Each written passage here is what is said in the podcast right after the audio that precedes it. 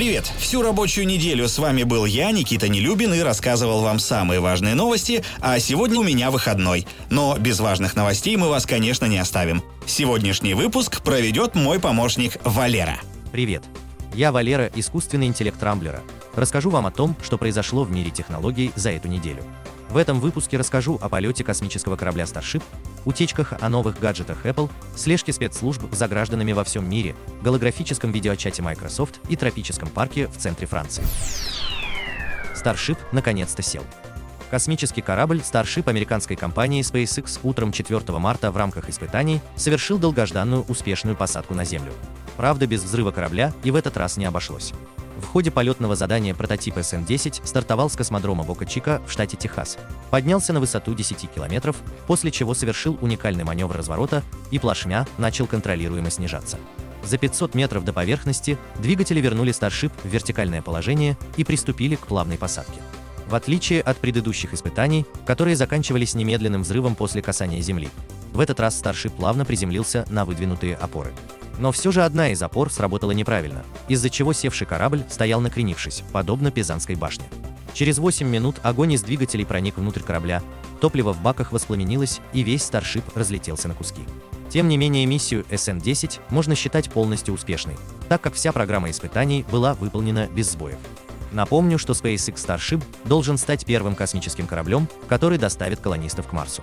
Полная высота корабля вместе с первой ступенью Super Heavy составит 122 метра, что сделает Starship самой высокой ракетой из существовавших. В отличие от других космических аппаратов, Starship может нести на борту до 100 человек. Проект корабля был представлен в 2016 году, а в 2019 уже начались первые испытания. Поэтому темпы разработки Starship можно считать поистине стахановскими. Новые слухи о гаджетах Apple. Неделя принесла новую порцию утечек и прогнозов о будущих смартфонах и гаджетах Apple. Наступила весна, а значит, в интернете начали появляться первые реалистичные инсайды от зарекомендовавших себя аналитиков. Известный своей точностью и, видимо, связями в Apple, аналитик Минг Чикуа сообщил подробности об iPhone 13, который традиционно выйдет ранней осенью. Он подтвердил, что новые смартфоны наконец-то получат экраны с частотой обновления 120 Гц, то есть вдвое большей, чем было прежде.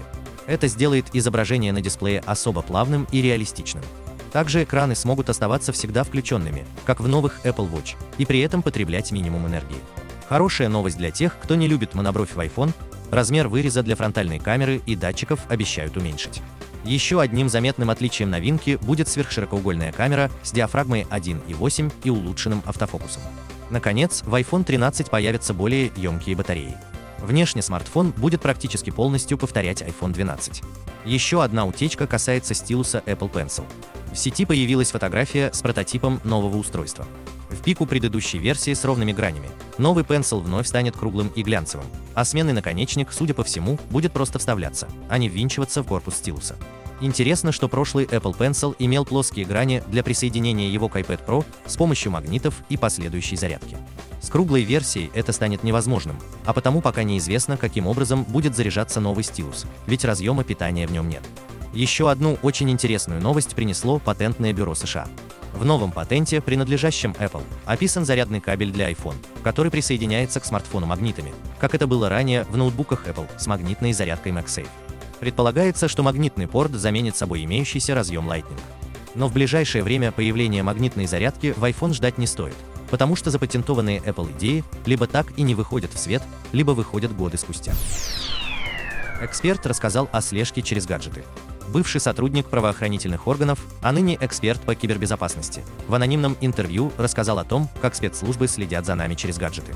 Оказалось, что во всех развитых странах мира органы отслеживают активность и интересы граждан, собирая досье на тех, кто вызывает хоть малейшее подозрение. Так выяснилось, что специальный искусственный интеллект постоянно мониторит телефонные разговоры, переписку и историю поиска всех граждан.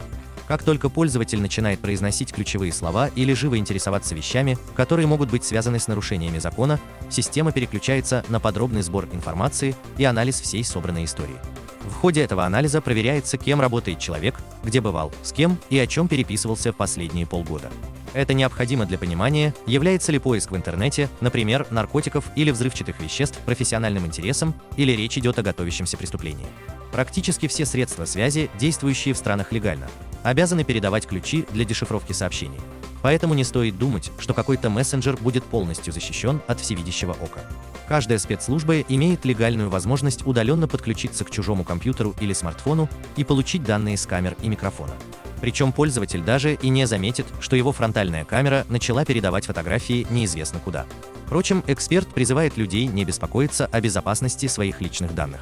Искусственный интеллект настолько эффективен, что подключает сотрудников спецслужб только в самых крайних случаях, когда есть все основания полагать, что система наткнулась на террориста, а не просто любопытного человека. Microsoft показала голографические видеоконференции. На днях Microsoft представила новую социальную платформу для общения в виртуальной и дополненной реальности Mesh. Эта платформа призвана поднять видеообщение через интернет на новый уровень. Во время пандемии спрос на видеоконференции сильно вырос, но вместе с тем стало ясно, что идеальной платформы для комфортного общения пока не существует. Microsoft, имеющая очень серьезные наработки в области дополненной реальности, показала, как можно улучшить общение с помощью реалистичных голограмм. В отличие от виртуальной реальности, в которой пользователь полностью погружается в нарисованный мир, дополненная реальность заключается в наложении объектов прямо поверх окружения, в котором вы находитесь. А так как очки дополненной реальности прозрачны, то и пользоваться ими можно долго и без того дискомфорта, который испытываешь в VR-шлеме. С помощью Mesh можно увидеть, как рядом с вами по комнате ходит голограмма вашего собеседника, а все его движения, включая мимику лица, передаются с максимальной точностью. Копия человека создается с помощью интегрированных в очки видеокамер. Вместе пользователи смогут изучать трехмерные объекты, например, модели и чертежи. В отличие от виртуальной реальности, куда можно попасть только с помощью VR-шлема, к общению в Microsoft Mesh можно будет подключиться со смартфона или ноутбука. Платформа Mesh уже выпущена для различных устройств, в том числе для шлема дополненной реальности Microsoft HoloLens 2. Теперь дело за разработчиками, которые должны внедрить технологию в свои приложения. Во Франции построят свои тропики. Совсем скоро во Франции начнется строительство необычного парка Тропикалия, который станет маленьким островком южноамериканских тропиков в самом сердце Европы. Парк будет представлять собой гигантскую теплицу, внутри которой будут воссозданы джунгли Амазонки с характерными для тех мест растительностью и животными. Под пластиковым куполом, площадью 6 футбольных полей, найдется место для 25-метрового водопада, километровой тропинки и бассейна олимпийских размеров, наполненного экзотическими рыбами. И, конечно же, посетителей будут окружать деревья, кусты, папоротники, пальмы и лианы. Круглый год под куполом должна поддерживаться температура плюс 27 градусов. В создание проекта уже вложено более 70 миллионов евро. Об идейном вдохновителе проекта мало что известно. Его зовут Седрик Герен, он вырос во французской Гвиане и работал ветеринаром в Африке. Герен почти не общается с прессой и не раскрывает подробности финансирования своего проекта, однако работы по нему движутся полным ходом. Несмотря на позитивную идею, Тропикалия подверглась жесткой критике со стороны природоохранных организаций, которые считают, что комплекс будет потреблять слишком много воды и электроэнергии, оставляя соседние деревушки без электричества. Скептики даже полагают, что строительство подобных замкнутых экосистем приведет к ускоренной вырубке лесов Амазонки под тем предлогом, что часть из них сохранится по всему миру внутри отапливаемых теплиц. На этом пока все. С вами был Валера, искусственный интеллект Рамблера. По субботам не пропускайте интересные новости из мира технологий. Счастливо!